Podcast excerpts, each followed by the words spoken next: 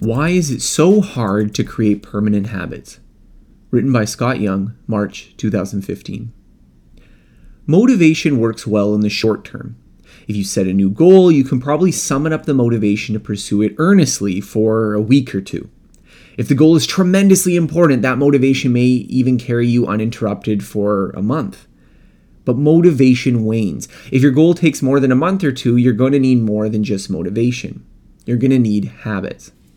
Habit building methods are great because they translate that short term motivation into something more durable.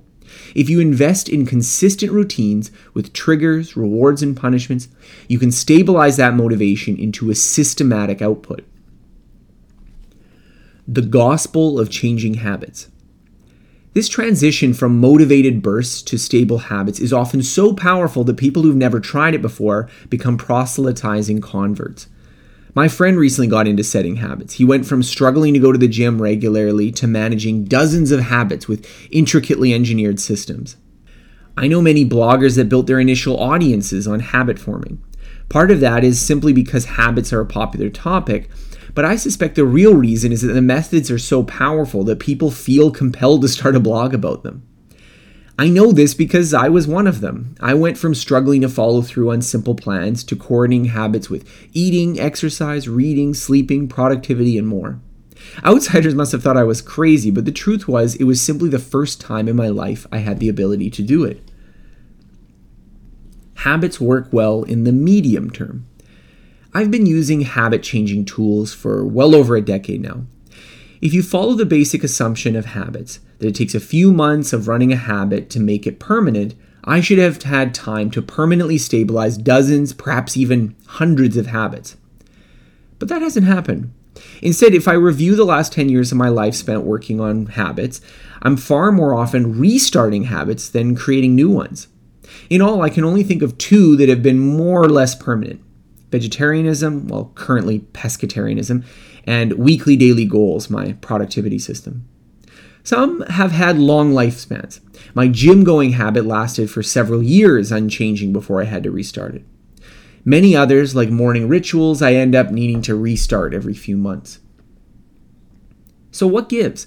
After all, the promise of habits is that an initial investment in effort could create a permanently stable system. Why do some habits require perpetual maintenance to sustain? Action requires two kinds of effort. My explanation is that any action requires two kinds of effort in order to get done an intrinsic effort that depends on the action, and an effort to decide whether or not to execute the action. Habits can modify the first, but the main reason they work is that they eliminate the second type of effort. To understand this, let's say you have the goal of reading a book per week, so you decide to make it a habit.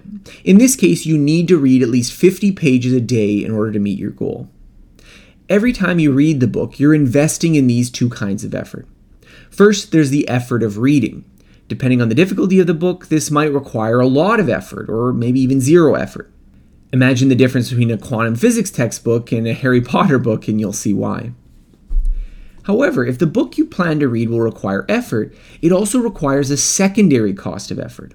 This is the effort required to overcome the urge to procrastinate and actually start reading the book. If you've ever felt tired after a day doing nothing, you probably understand this effort cost.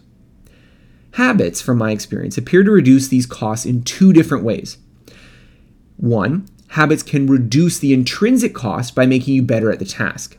As you read more difficult books, you get better at reading, so it doesn't require as much energy. Two, habits reduce the decision cost by eliminating the ambiguity of when and how to perform the behavior. If you read your 50 pages at lunch every day for three months, the next lunch break, you'll automatically start reading without having to decide whether to do it. For a lot of tasks, the second cost reduction is far greater than the first. Flossing, for instance, hasn't gotten any easier the hundredth time I've done it, but I've stopped thinking about whether or not I should do it. Habits are metastable. This idea that there's two types of efforts invested in behaviors explains a lot of my own experiences with habits. Namely, not all habits are equally easy to build, And this makes sense because some have higher intrinsic effort required, which results in not only higher intrinsic costs, but also higher decision costs.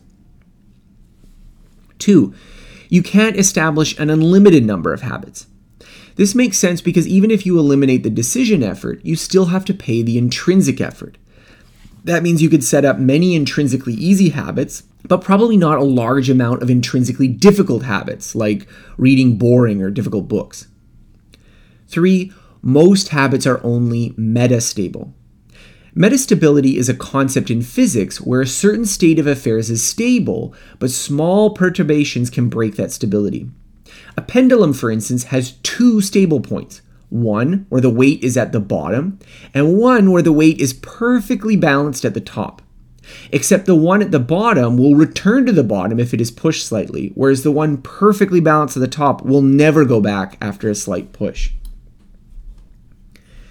The idea of metastability conforms to my experience as to the reason why I found few habits have permanent lifespans.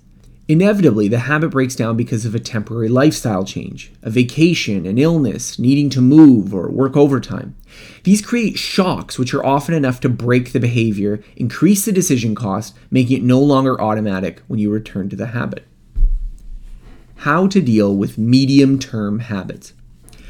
The metastability suggests that the most important positions to look at when setting a habit are during possible disruptions. If you temporarily have to break a habit, then re-establishing it as soon as the interruption is gone should be your top priority. Even better, if you can avoid breaking the habit at all, try creating a placeholder habit in its absence. This might mean reading 5 pages instead of 50 when you're busy, or doing a home workout when you're traveling instead of going to the gym.